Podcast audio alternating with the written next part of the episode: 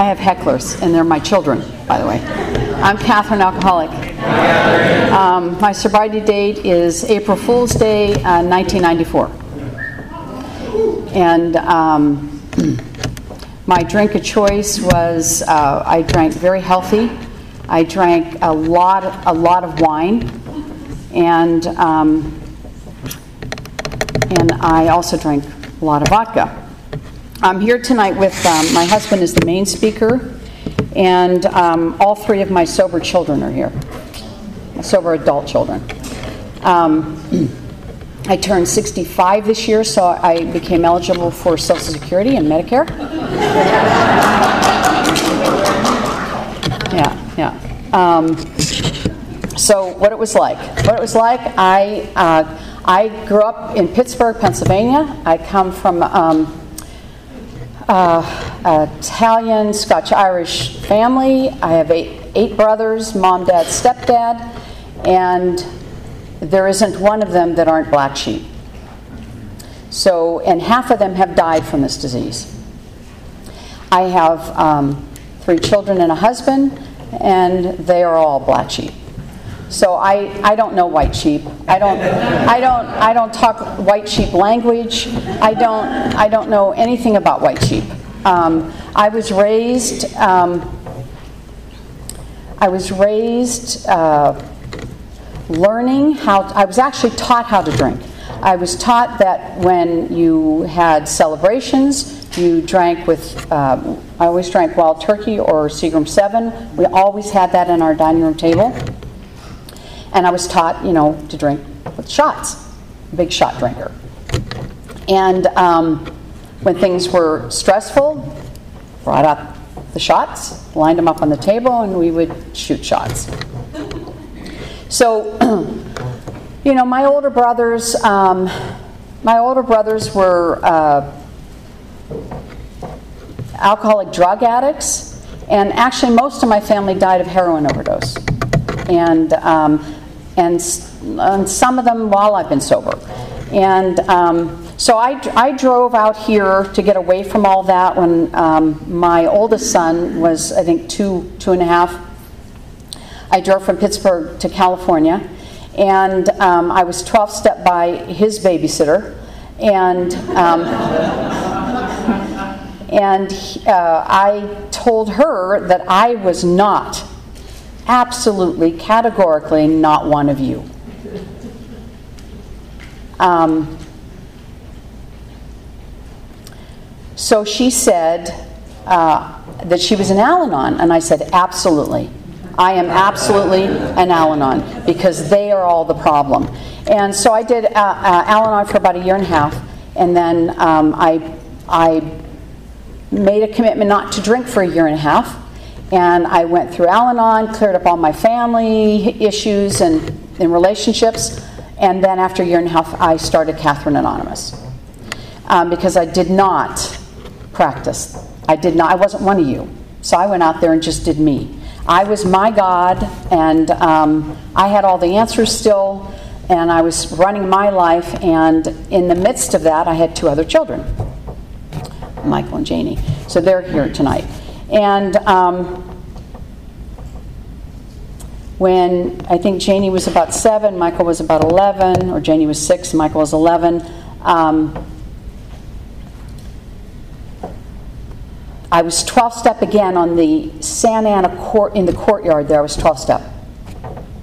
And it took me a year from that 12 step to have a, what I call a spiritual awakening. And when I had that, I don't like to talk a lot about my drunkalog because we all know the drunkalog. I mean, I, I, I mean, we all know the drunkalog. And so um, I don't like to talk a lot about that. I like to talk a lot about what happened when I got here. So um, I had I, I, didn't do anything different that night. My oldest son was in college. My two younger kids were in bed, and I had that bottle of wine. I was probably on my second bottle of wine, and I was in the kitchen, and I was pouring myself another glass of wine and looking at my reflection in, in that window and in my mind, I heard if you continue to drink tonight, You're going to cross an invisible line and you aren't going to be able to stop. In my mind, I never remember hearing an invisible line, but I knew what that meant. And, um, and then I heard, You are an alcoholic.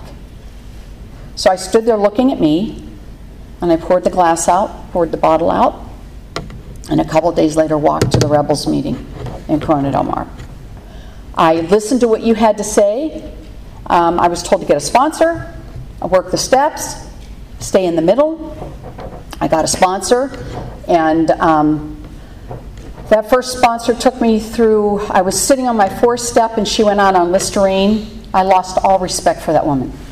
I mean, if you're going to go out, Listerine, seriously. I mean, really.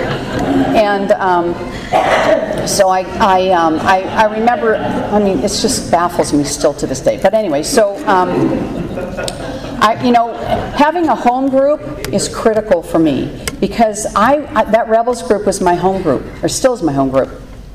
And um, I was sitting in another meeting, um, sitting on my fourth step without a sponsor, and one of the guys in that was in the home group with me, he looked at me and he said, "You okay?" And I said, "No, I'm, I'm not. I'm really not. I'm sitting on my fourth step and blah blah blah blah blah, you know." And um, he brought his girlfriend over to me, introduced me. She handed me her card, and she said, "Call me. Call me tomorrow, and I'll take you through the steps." so I called her next morning. Went over to her house and I did my I did my fifth step with her. I actually did um, five, six, and seven there, and um, and I got to tell you, you know, anybody that's afraid to, you know, I sponsor a lot of women, and they're always so apprehensive about doing that fourth step, and it's, and I, I, it really isn't that big of a deal because what it did is it gave me freedom. I left, I left that apartment and I walked out of there, and it's emotional to me because alcohol made me somebody. You know, it empowered me. It made me pretty. It made me be able to walk out here with you earthwalkers that I couldn't do. I couldn't do that on my own. I had to have alcohol. Um, it made me smart and it made me funny. Without alcohol, I had no clue who I was. Not, not a clue. When I left her place for the first time ever that I could remember, I walked out, got in my car, went to the grocery store, and I found myself looking at that checker eyeball to eyeball. Eyeball to eyeball. I never really remember looking at anybody in the eye because I always felt ashamed and, um, and all kinds of guilt and all kinds of other things. But I felt relief. And I really wasn't aware about those fifth step promises. I mean, she read them to me that day, but I wasn't really aware of them happening in me because I wasn't conscious enough. You know, it's like uh, Tom was talking about that onion. You know, I, I really I had a lot more work to do, and I and I wasn't really aware that they were happening in my life. And about just about every one of these steps, we get promises. We get absolutely the most beautiful, amazing promises that the drink doesn't give me. And so that's why I got another sponsor after her because she moved out of town. Her name is Deborah Carmen. and um, we went through those steps quickly and thoroughly. And that's the way I take my girls through the steps quickly and thoroughly. You know, I um, to get relief. I am not one of those that um, when someone is done with their fourth step, I don't care if I'm sick or what I'm doing, I do that fifth step with them because I know what it feels like. So, to the newcomers, there are a lot of newcomers here tonight. I, um, you can have a beautiful life. You don't have to live like that. You don't have to live like you've lived. Um, you know, I come from this family of alcoholic drug addicts, and half of them died from this disease. And I have my own family. And my family's all sober. But they're sober because they work this, these steps. They all have a lot, beautiful, beautiful lives. Beautiful lives. My oldest son has given me two grandchildren. I have a 17 year old granddaughter and a 12 year old grandson. And he came in, he, he came in almost or 11 months after me, and he stayed sober. because he stays in the middle. he stays in the middle and works the steps. Okay, so the so the middle son is clapping because he had 10 years went out, but he's he's back and he's coming up on four because he's in the middle, never ending. and then I have my daughter who's who's 32 and has got 12 years sober. I have another daughter to be who's coming up, oh, who just had three years. So it's not by, you know, it's the only way that I know to stay sober and to have a life is by working these steps, staying in the middle and having a power. And when I did step two, I chose a power that was really big, really big. And I tell my problems how big my God is. I don't have a religious God, I have a, a power of the universe. And, um, and I'll end with that. I'm, I'm truly, truly grateful for this program giving me a life, giving my children a life, and, uh, and having a beautiful life with my husband. Thank you.